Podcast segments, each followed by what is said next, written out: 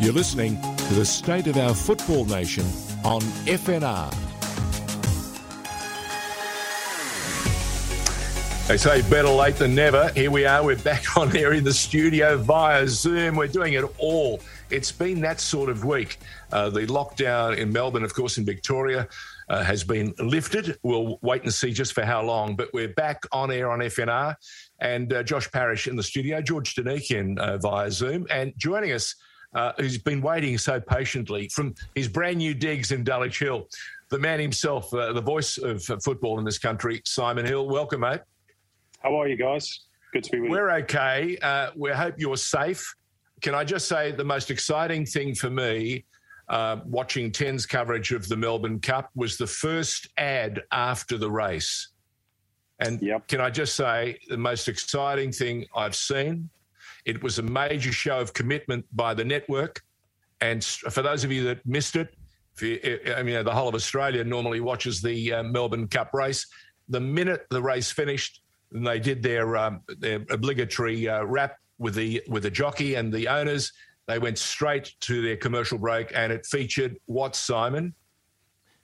Featured the A-League ads, um, which is terrific. You know, that, that's the sort of exposure, obviously, that we've been wanting as a sport on a free-to-air network, uh, particularly prime time, which this was, of course, in the Melbourne Cup, uh, and that's what you know, Channel ten, Network ten, and Paramount Plus will bring us over the coming months and the next uh, five years. So it's it's only a small part of a very big story, obviously, but uh, yeah, it's it's terrific. And, um, you know, hopefully some of those people who saw the ads, who maybe, you know, were unaware, thought, oh, okay, I might tune into that. My my wife was sitting alongside me, looked at me and she said, now that's a statement. Mm. Yeah, well, it is. And, you know, they've invested a lot of money. Um And, you know, they're, they're mad keen, as I've said to you before. Uh, obviously, there's a lot of work to do uh, to get this game back going, you know, where we need it to be. Um, but all this stuff helps. And I think the fact that you've seen, you know, A-League players, uh, both men and women, featured on on other shows such as The Project uh, and, and and whatnot, I, th- I think it's, again, it's it's seeping into the mainstream consciousness, which is, you know, with the greatest respect, um, something that we've not had before. So uh, I think it's terrific. And as I say, it's only part of the story. Uh, there's, a, there's a lot of hard work to be done elsewhere because, you know, unlike other sports, we're, we're not probably part of the mainstream culture here. So we've got to try and embed ourselves in that. Uh, and at the same time, you know, bring the, bring the football fans along for the ride. They have to be the priority. Um, to get those people back in the stadiums and back watching on T V. Um, but this all helps. And uh, can I just say the imagery and the storytelling of that particular ad, uh, for me, tells the whole story. I spoke to Jeff Bullock a number of weeks back, and he said to me, mate, we're, we're going young. We're going to catch the, capture the next generation of football um, fans. And uh, this ad just covers it beautifully from one end of the spectrum to the other. And even the old guy who had to return the football in the ad does it beautifully, you know, straight through, kicks it right in the high diddle-diddle and makes sure yeah, the kid got... That's me and you, George. Yeah. That's me and you, the old guy. If I did that right ball. Now, I'd pull a hammy. So stop, stop that stuff. But quite seriously, Josh, what did you make of it? Uh, again, f- f- more directed towards you and others. Uh, that was a serious statement from ten, and as uh, Simon alluded to, this is just the beginning. They're going to roll out a whole series of, of things that um, and strategies, and the F F A Cup, uh, November's going to be huge. And what a prep and a teaser for the A-League start uh, later in the year. Oh, I thought it was great. I love the focus on fan culture and sort of match day experience and connecting to that. And also, I mean, just the universal experience of losing the ball over the fence. That's uh, kind of a, a grassrootsy idea. And we talk about trying to connect the grassroots to the top. I think sometimes symbolic stuff like that can be just as helpful as some of the larger reforms that the game's been after. Totally agree. But the F F A um, Cup, that's, that's the F F A Cup, Simon's going to be huge, isn't it? These, your commitment to F F A Cup. Yeah, well, I mean, we started that already. Obviously, um, you know, I've, I've called a couple of those games. There's another one coming up um, on Saturday, Mount Druitt Town against Wollongong Wolves. Um, and then there's a there's a big game in your neck of the woods next next Friday, South Melbourne against Melbourne City, which, you know, is, is the sort of fixture really that the Cup is all about.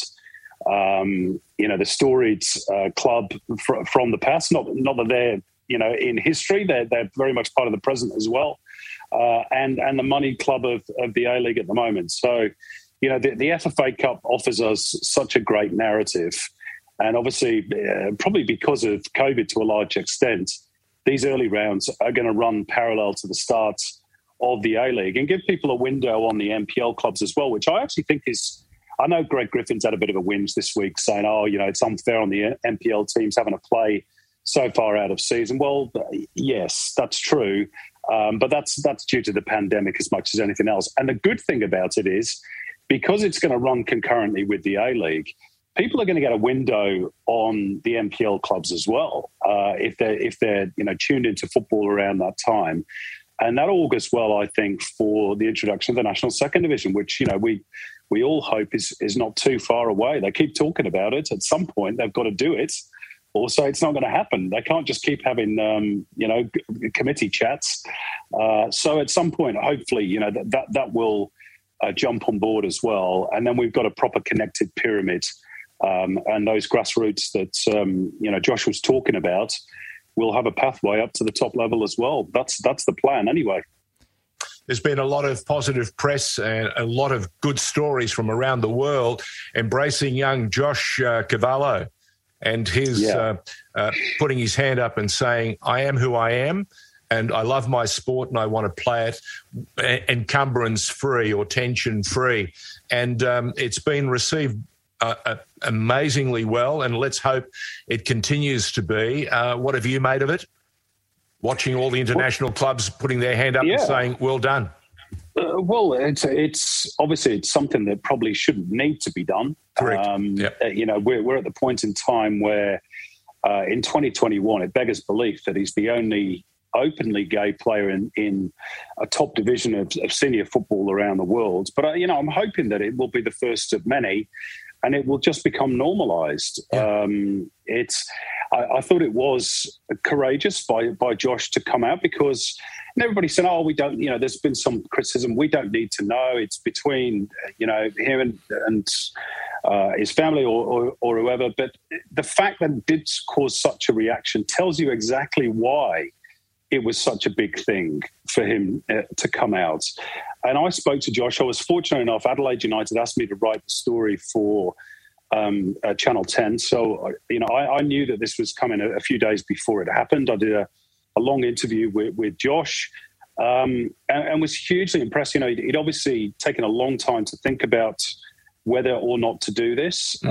Um, but it, it, it's clearly been a huge weight off his shoulders. And, you know, it's it's all those little things of of being in a changing room. We we all know that football changing rooms, you know, they're quite macho places. Mm. Um, he said it was all the banter of, you know, who you're seeing, who's the lucky girl, all that sort of stuff. And he felt he was having to avoid all those conversations and basically live a lie, which is not pleasant for anybody. No. So I, I think the fact that he's now, um, you know, open to be who he is and, and I never thought he would have a problem in Australia, to be honest. Certainly not with his teammates, certainly not in the football community. Uh, you know, we're a very inclusive game. Um, and I hope, as I say, that that just opens the door a crack to uh, to allow others, because the law of averages suggests that there must be many, many more. Oh, yeah. Um, but at the moment, they don't feel confident enough to, to be able to come out and say, look, this is who I am, because of the macho culture of the sport. So I think it's a very important thing that he's done. I applaud him for it. And also, just on a personal level, I, I didn't really know Josh until I did that long interview with him. He's a super kid um, and, you know, very funny and uh, very self-deprecating. And he's also a decent player as well. He had a very good year last year with Adelaide United. So credit to him and credit to the Reds as well, who obviously, you know, put their arms around him and said, uh, look, it's okay. We're with you. We'll support you.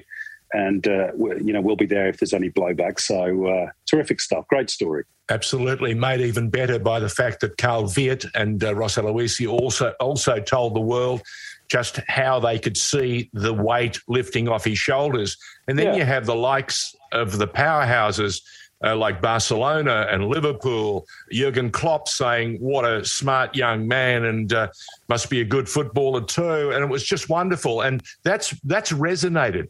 And I, and I take the point that you made. I think it will help an awful lot of people and it may well save some lives. Uh, it could do, George. Incredibly. It could do. And, you know, the, the fact that those big characters, uh, Jurgen Klopp, Antoine Griezmann, Zlatan Ibrahimovic, Gerard Piqué. Yeah, Piqué, yeah. Uh, e- even, even in the entertainment world, Ellen DeGeneres, yeah. you know, who probably doesn't know Josh Cavallo from a bar of soap. Um, but, you know, they, they, they learned about the story and wanted to uh, to pass on their uh, their thoughts and, and support. You know, that, that shows the global power of football. And, you know, we, we, we might be a long way from the heartland in Europe, but um, we're still connected to it. And, you know, what Josh has done hopefully will have positive ramifications for years to come. Speaking of things that are really getting us excited, uh, we're only weeks away now, mate, days away from uh, an A-League start. And, of course, the F A Cup this weekend, F F A Cup this weekend and other uh, things that are happening behind the scenes. Uh, you must be very excited because the team now is is almost finalised. There will be a couple of other faces, I dare say. Is that right?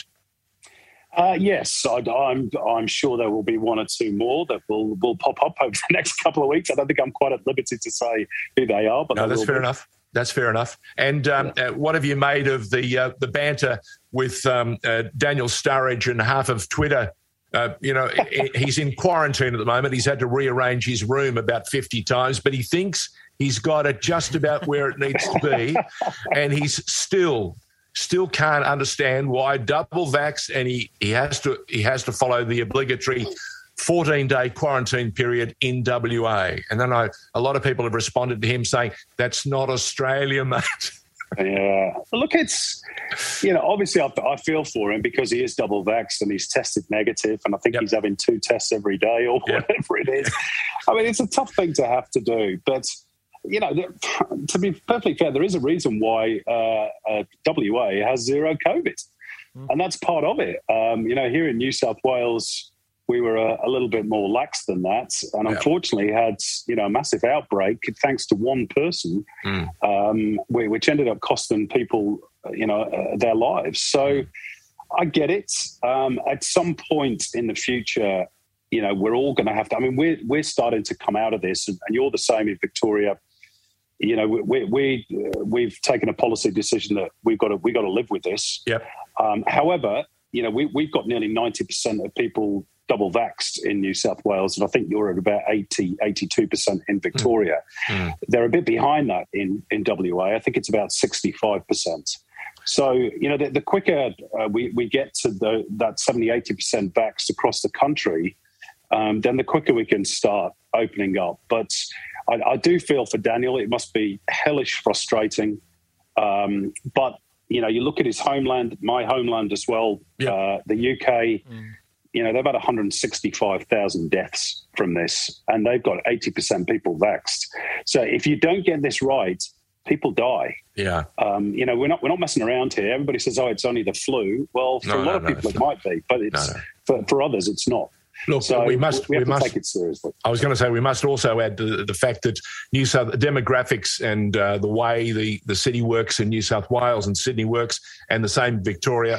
The the the the people who do work, the blue collar workers in New South Wales and in Victoria, very different uh, setup in, in W A. They don't have that that uh, that density of living. They don't have those numbers. And I think they've been very fortunate in that regard, and and, and I'm not not saying anything untoward, but that's helped them enormously. They've, they've got lucky, but there's yeah. also reasons for that. New South Wales, huge numbers of people living close together, living, uh, you know, not two to a, in a home, but half a dozen and others, and that's normal. That's part of the cultural mix of modern Australia. But, uh, and, you know, there's no one reason why W A is free. There are many reasons, and yeah. and we've got to go down that pathway well, again. Can I can I drag us away from three A W, George, and talk go. about Daniel Sturridge, the player? Because, Simon, um, it must be a, a thrill for you to have the prospect of calling him this season. Are you, are you already formulating the lines in your head for a, you know his first goal and so forth?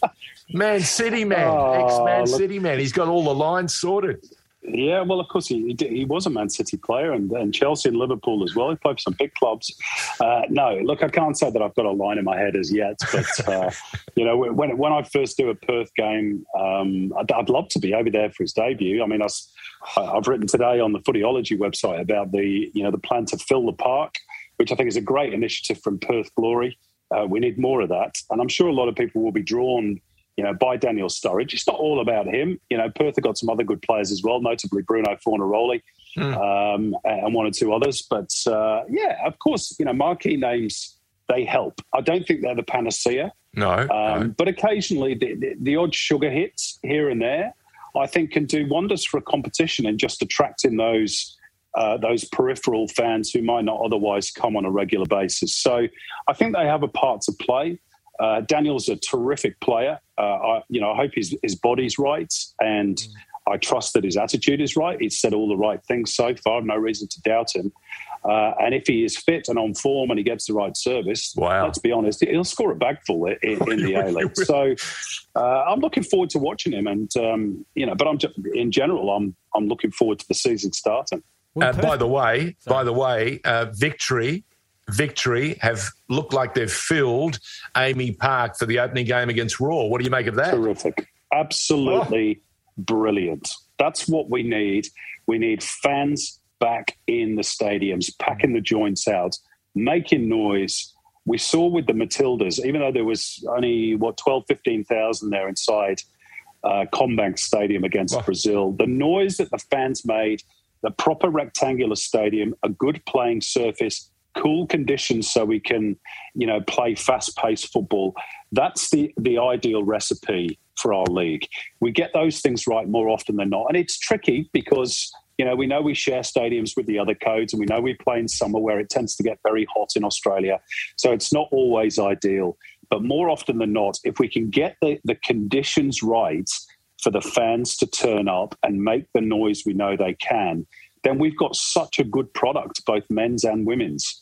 Um, it's about showcasing it in the right way. Channel ten and Paramount Plus will help to get it to that bigger audience. We've got to do our bit as a sport to ensure that we put our prettiest face on on a Saturday or Sunday or whenever it is. Fantastic stuff. Josh? Yeah, I was just going to ask Simon, there's been some major changes to the final structure this season, just announced, two-legged semi-finals. Are you, yeah. are you pleased with that outcome? I mean, you know, the one-off games have produced quite a lot of drama, but um, maybe gives the sides finishing first and second place a little bit more of a chance to assert themselves and not see their, their season fall away over the course of ninety minutes. I much prefer the two-legged semi-finals. To be honest, if I had my way, I would have all the finals over two legs. I, th- I think that's fair. Uh, you get the home leg second if you finish higher up. You know, that's your advantage. Um, but look, this, this is a start. Um, I, I think you're right that it rewards those teams that finish uh, higher up by giving them a, a bit of a second chance in case they have an off day. I remember, I think season seventeen eighteen, Sydney F C won the premiership by goodness knows how many points. A Melbourne Victory, you know, beat them three two in extra time. It was a terrific finals match. Um, but one one off game in Sydney were out, uh, which seemed, you know, a bit unfair at the time. But, you know, equally the year after, Victory won it from finishing fourth on the ladder. Now, that can still happen. That's the beauty of fin- finals football. But I do think it should be weighted towards uh, the teams that finish, you know, one and two, because that's your reward for finishing higher up. I'd like to see the return of the preliminary final, but um, yeah, people people don't seem to like that concept here. But I, I, I like the old system of the finals, but there you go. Yeah, yeah, old habits die hard, Simon. Mate, thank you once again for uh, making yourself available. Uh, good luck. I, I understand you've got a very busy uh, day uh, still running, and uh, we're gonna, we're going to uh, thank you very much for joining us. Wish you all the very best, and we're hearing you've got some important calling coming up uh, because... Uh, the Americans are coming down under late in November. And that's the first time in about twenty years we're going to see the might of American yeah. women's football uh, coming down under to take on the Aussies. Yeah, twenty-one years uh, the last time they cool. were here. Um, November the twenty-seventh in Sydney, November the thirtieth in Newcastle. Uh, both games obviously be screened on Network ten. And before that, of course, we've got the big World Cup qualifier next, next week. Uh, wow. Socceroos against Saudi Arabia, which is going to be absolutely huge, and again, that's in Parramatta. So, uh, yeah, looking forward to getting it all, uh, you know, kicking off on a regular basis. Can't wait. And, and just before I let you go, um, and Antonio Conte just taken over Tottenham. Good move by Spurs. Uh, I, I think Manchester United might have cause to regret that, to be honest, at some point. Look, he, he's a proven winner. Um, he's, he's won titles at uh, Chelsea, titles with Inter. Obviously, he's got a bit of work to do with, with Tottenham to get yep. them up to that level. Um, but I, I think that's a, a super appointment. I do feel sorry for Nuno Espirito Santo. I think it's it's very harsh to get rid of a you know a, a coach after just uh, seventeen games. But mm. uh, if you're going to get rid of him, then bring in the best. And uh, Conte is is certainly that. Thank you once again, mate. Cheers, guys. All the best. Terrific. The voice of the game, Simon Hill. And as he just touched on, the fact uh, that the A-League is weeks away, and more importantly, their coverage is just uh, building nicely. Thank you very much. We saw a tremendous new ad that will uh, seep into the, our consciousness uh, in no time. It really is a terrific ad about the, the game, and more importantly, about your new home for the game, and that is both Channel ten and Paramount Plus. Catch uh, catch uh, more football updates on F N R's State of Our Football Nation when we come back right after this word. You're listening to the State of Our Football Nation on F N R. This time of the week is the time we talk about the state of our football nation, and uh, on F N R, that is an opportunity for us to not only talk to the players, the administrators and the coaches, but also to some of the emerging stars. And we're, we're joined by a, a terrific young talent. He's actually been at Melbourne City since he was about fourteen, which is really hard to believe. He looks about sixteen. he, he, he's, he got that wonderful thing called the, the good D N A. Josh Parrish, you might like to do the introductions. We have Rafael Borges Rodriguez with us. Uh, Rafael, welcome to F N R and congratulations on signing your new contract. Thank you very much. Thank you guys for having me. I'm really happy to be here. So, how did, Rafa, uh, I was just going to ju- jump in there for a moment. What in what in your head got into you at fourteen and said, you know what, I, I want to I want to learn and I and I want to see this opportunity through? Uh, well, I, I, ever since a young boy, I wanted to be a, a, a football player. So for me, I was in the in the state teams in Adelaide, and then I got an opportunity to come to Melbourne City on trial. So I came here on trial, and I, I got in, and they were asking me if I could move in. This was just when I was about to just. started high school, so me and my family had to make a decision, and I kept bugging my parents. I was the one that wanted to move, really. Um, I didn't want to let this opportunity go away, so I kept bugging them, kept bugging them, asking them if they've made a decision yet, and then, yeah, we moved, I guess, and ever since then, it's been a long journey, and here we are now. It's been a fantastic journey. Uh, uh, Josh? Yeah, I mean, Rafael, tell us a little bit about, you know, your childhood uh, following your, your dad. Uh, many A-League fans will remember Cristiano, his uh, prolific spell at Adelaide United. But uh, where did you come into the picture? Tell us about your uh, your upbringing. Uh, well, I was, I was born in Holland, Maastricht, when my dad was, was playing over there. And then at the age of four in two thousand eight, we um we moved over to, to Adelaide, and I went to school there, went to primary school there, Saint Francis, and then I did one year of um, of high school, and through that I was just playing with the with the local clubs there until I got um picked up by the under thirteen state team, and then I went through the through the teams under thirteens, under fourteens, under fifteens, and then at the end, well, the age group finished, then I had the choice of whether I stay there another year or or come to Melbourne. And that's when we made the decision to come here to play for Melbourne City. Do you speak Dutch? Or is it nah, really Dutch nah, no Dutch, just just Portuguese. So what is what is the what does the passport say? Well, I don't have a Dutch passport, only Brazilian and Australian. So ah, yeah. A Brazilian one and a Portuguese one will get you get you far, my boy. Yeah. Tell me, what, who's the hardest person to convince? Is it mum or is it dad? About moving over? About doing anything. Oh, yeah, see, that's a tough one. I've been I've been living with mum for for about four years now together. So every, everything that I really ask is is with mum. So I'd say I'd say I only really ask mum stuff, but yeah, dad can be a bit hard sometimes. I mean, you know, yeah, I'd say, I'd say mum. Okay. Uh, listen, uh, Josh alluded to earlier, uh, you've signed a new uh, deal with Melbourne City, which keeps you at the club uh, uh, a lot longer. Uh, what have you made of the last year?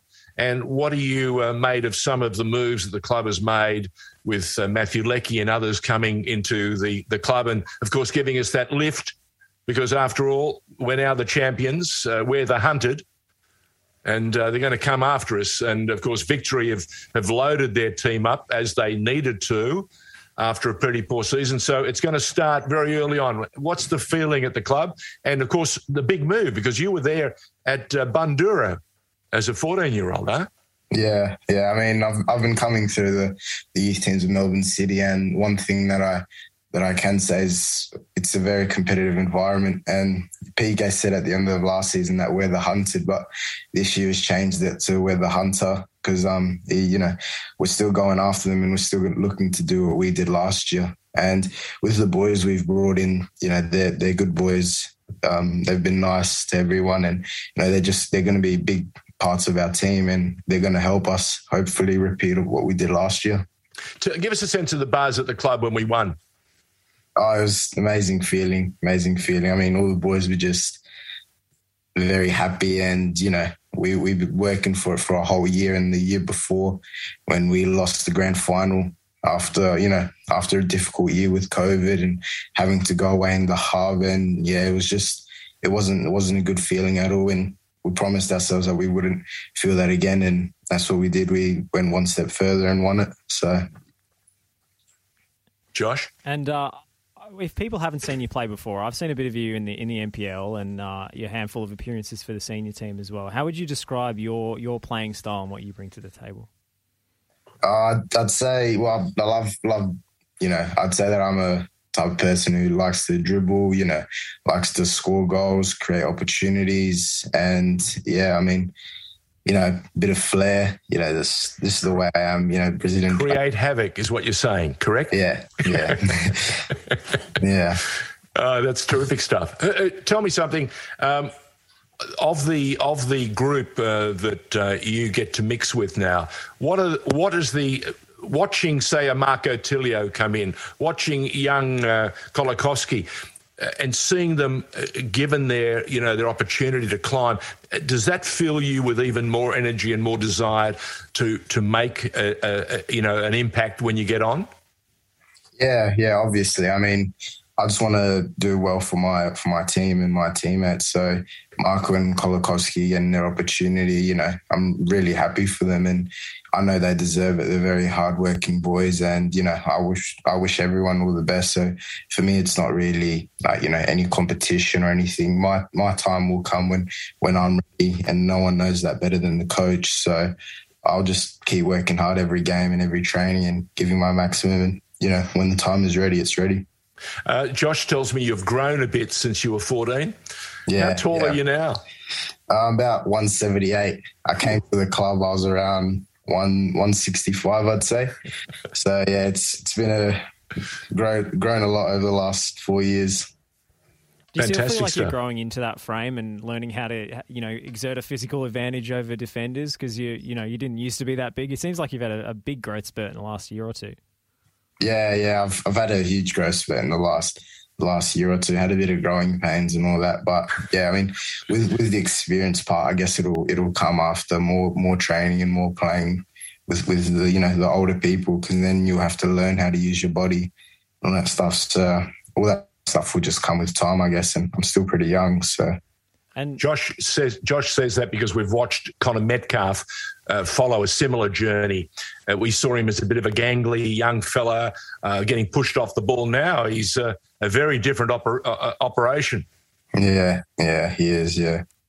You bounce off him in training, I bet. Uh, Rafael, t- tell us about your, your skill set. So you, you alluded to it before, but you, you've got a lot of one v one ability and love taking on defenders. Just how much do they un- encourage that at City? And um, because sometimes, you know, with the dribblers on the flanks, the coach is always telling you to start again, get pass the ball back. Sometimes I hear uh, P K during games yelling it at Tilio, start again, and he takes the defender on anyway. What's the amount of freedom that you're you're given to to work your magic? I mean, we're always told to express ourselves, but we also have to follow the game style, which which every team has and and every player has to follow. So, I mean, P K does give us give us that freedom to to you know use our abilities, but you know when the time is right, because obviously when it's you know three players on you, you're not going to go and try to take them all on. So yeah, we we do get it, we do get freedom to you know a certain extent. Uh, you play an F F A Cup game against uh, South Melbourne next week. Yeah, are you in the mix? Do we know? Oh no, I guess guess we'll see when, when the time comes, when, when the game comes next week, and then we'll we'll see what happens. What are the new digs like uh, in Casey?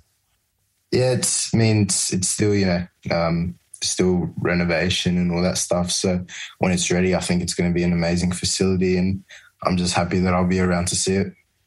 Very much so, and uh, the pitch.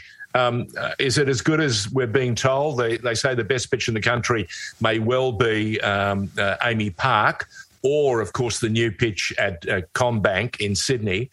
Um, what do you make of the pitch at Casey? Is it up there? Yeah, it's a very good training pitch. I mean, it's it's still not going to be our, our main training pitch. That one's getting built, but you know, the, the pitch is, is good enough for us to train every day and, and play. So I mean, it's doing the job. Do you have a team, a favourite team in the E P L? Yeah, I'm I'm a Chelsea supporter. Ooh! So what do you make of Antonio going to Spurs? I mean, it's, it's a job for him. So at the end of the day, it's um, it's, it's football. He's not going to turn it down just because he used to manage at Chelsea. But you know, so yeah.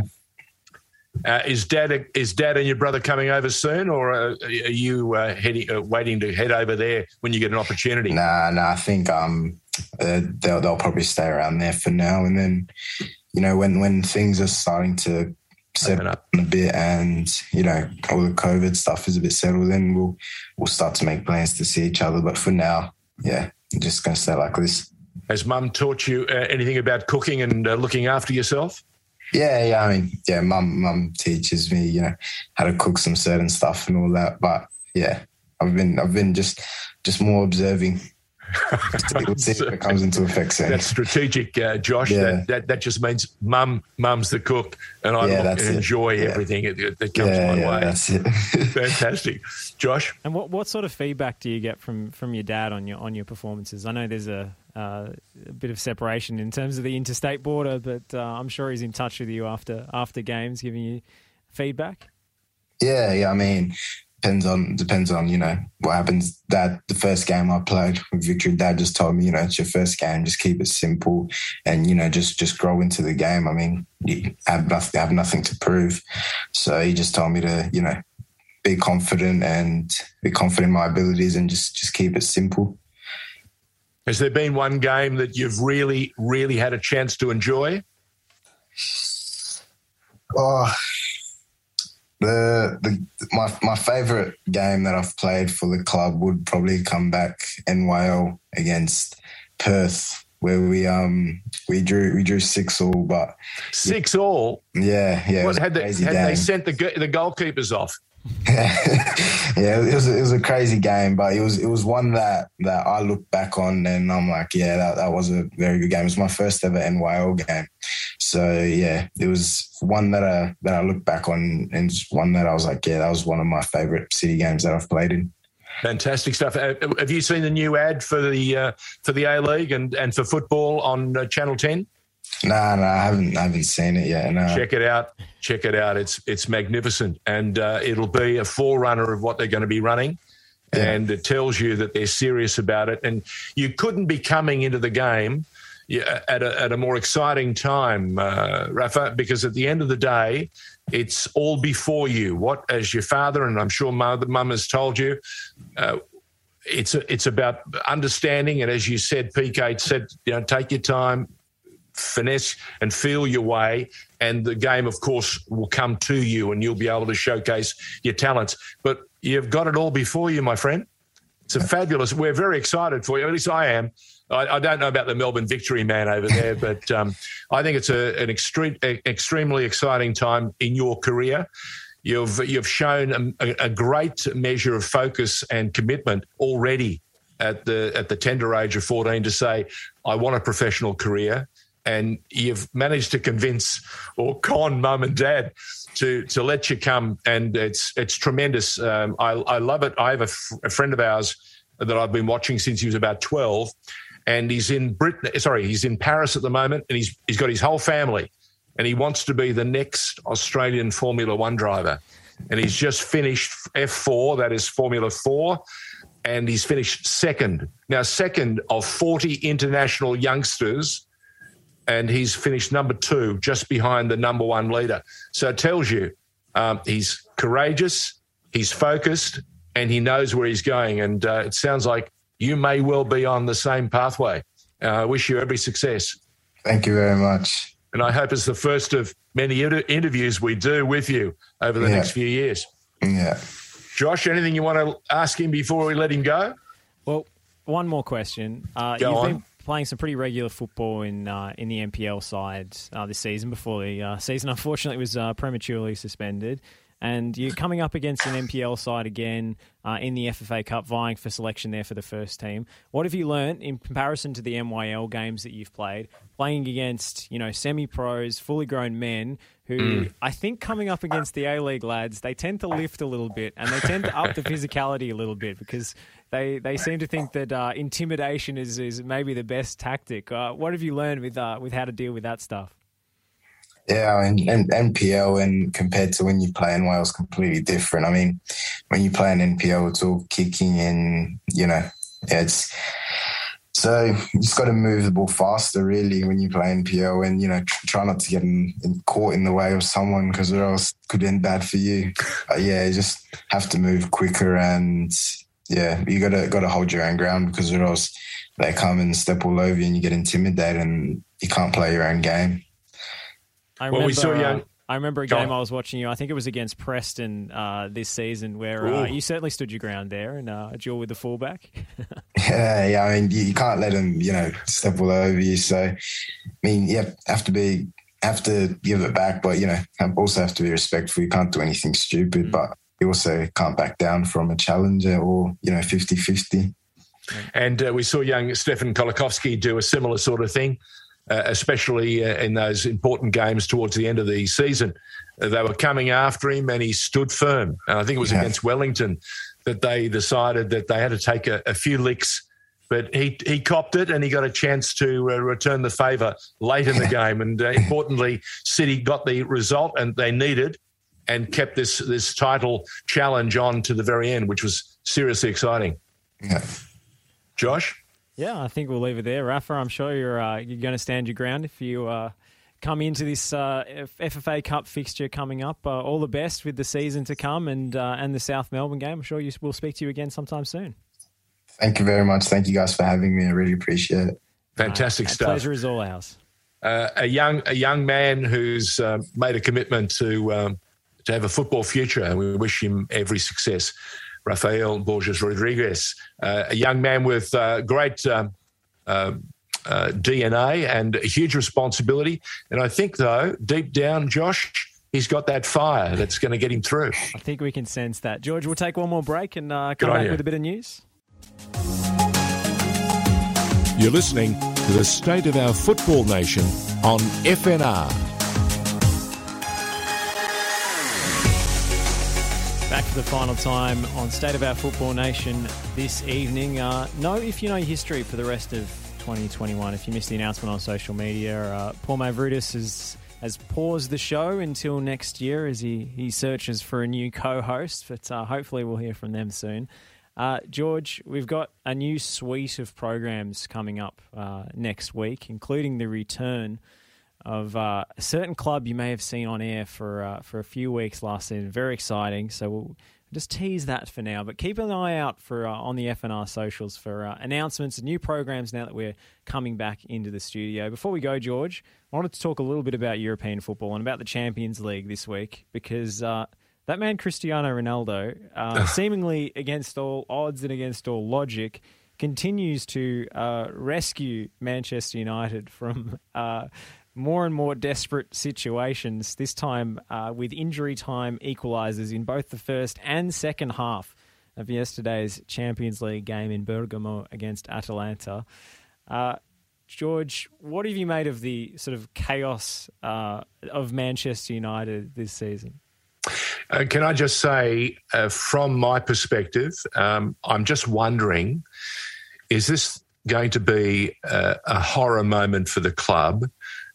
You remember the hype and the hoopla mm. when Ronaldo was coming? And then it pl- eventually played that, that first game, and everyone said, uh, wonderful, this is it, this is going to be the most breathtaking uh, and uh, amazing pickup pre-season, and here we go. And since then, there have been a number of poor results for the club. It seems it can't seem to get out of a nut, this second or gear. It doesn't seem to have a third or fourth gear. And we saw two moments in that game from a from a guy who's made himself the ultimate poacher. Now, I'm just wondering, is he delaying the the inevitable? In other words, will they crash? Or can he sustain them until they they come to understand their, their roles and we start seeing a more consistent uh, offering from all of them right across the board? I'm thinking Pogba, we're hearing more and more, is finished and will be leaving. Um, uh, and and these days, that sort of talk is is detrimental to everybody, especially change rooms. Mm. Is this hoop? Is it is it hoopla? Is it hype? Or is it just noise? Or is or is Manchester United, from your perspective, just an accident waiting to happen?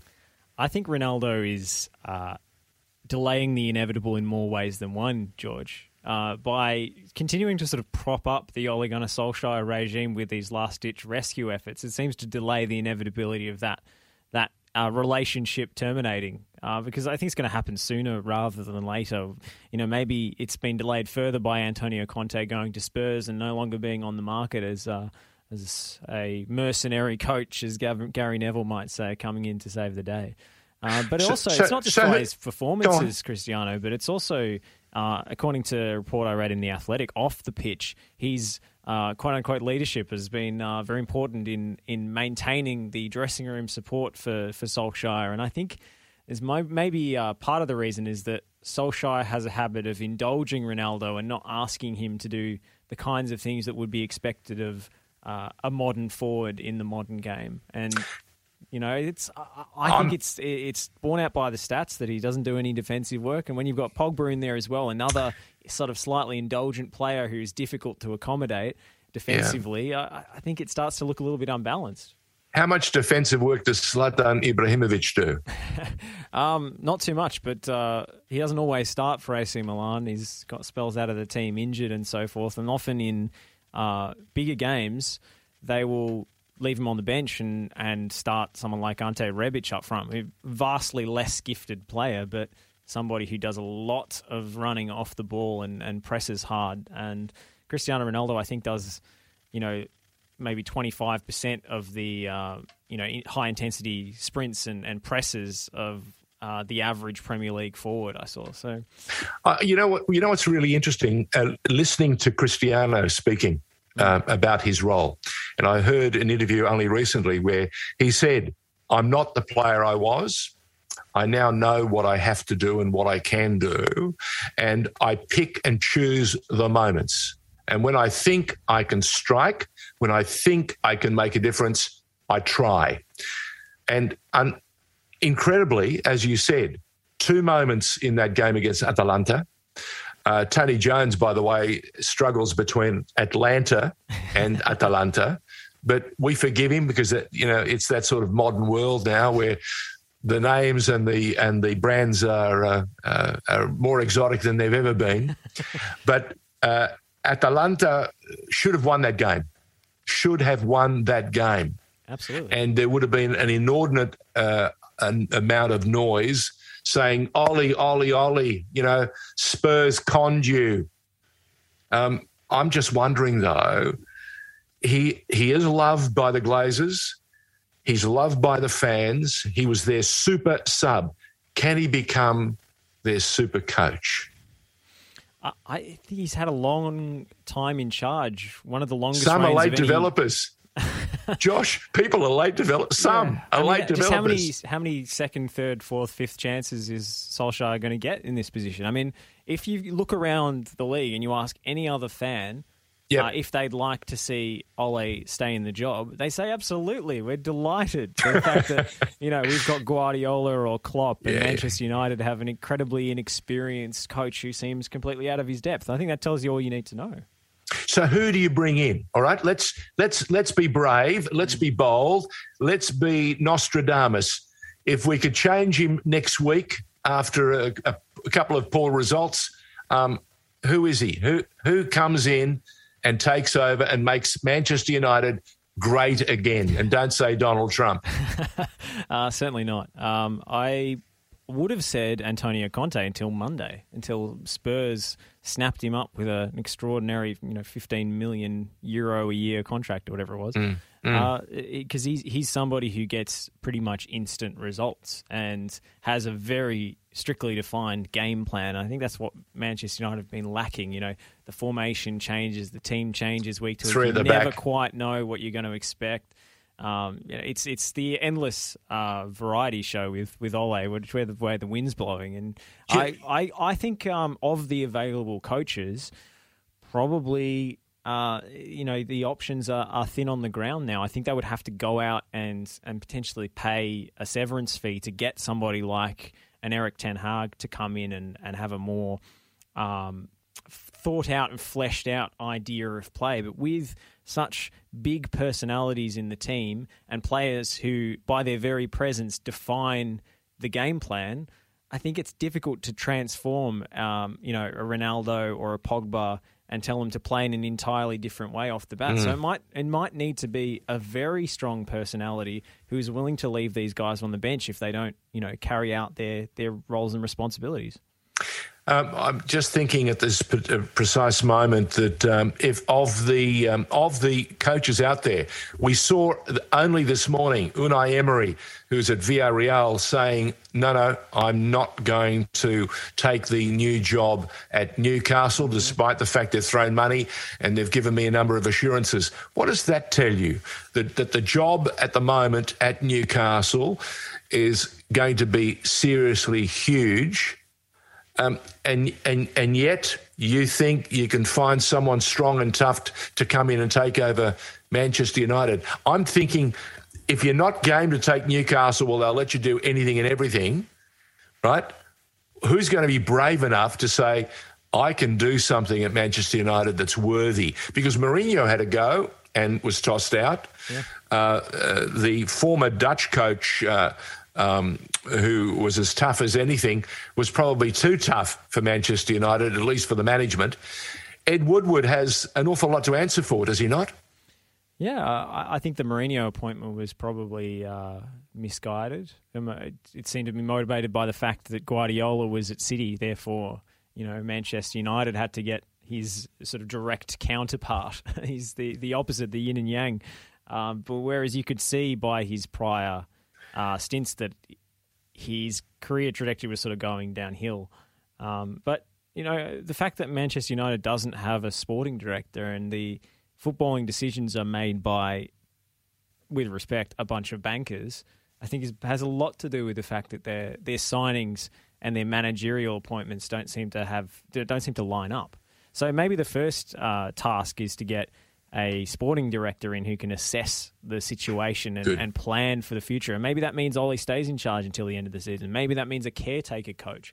Uh, but I think maybe a proper uh, overhaul of, you know, the front office is in order before you even get to the coaching appointment. Um, it's almost time for us to wrap up. Um, I've just got word, though, that uh, in about thirty minutes we can do Daniel Sturridge. Oh, hello. Okay. So uh, we might have to review our, our, our strategy and uh, and uh, record that interview and allow us to drop it in when we can. Yeah, we'll uh, we'll sort that out uh, after the show, George. Um, All right. It'll be exciting to speak to Daniel. He's been uh, you know a content machine even in cannot, quarantine. So cannot wait to hear what he has to say um, about the, uh, the the rooms and the the hotel and the conveniences or inconveniences that he's had to endure over the past few days. Uh, mate, catch you next time, or and I hope it's real soon. Thanks, George. See ya. All the best. Bye. You're listening to The State of Our Football Nation on F N R.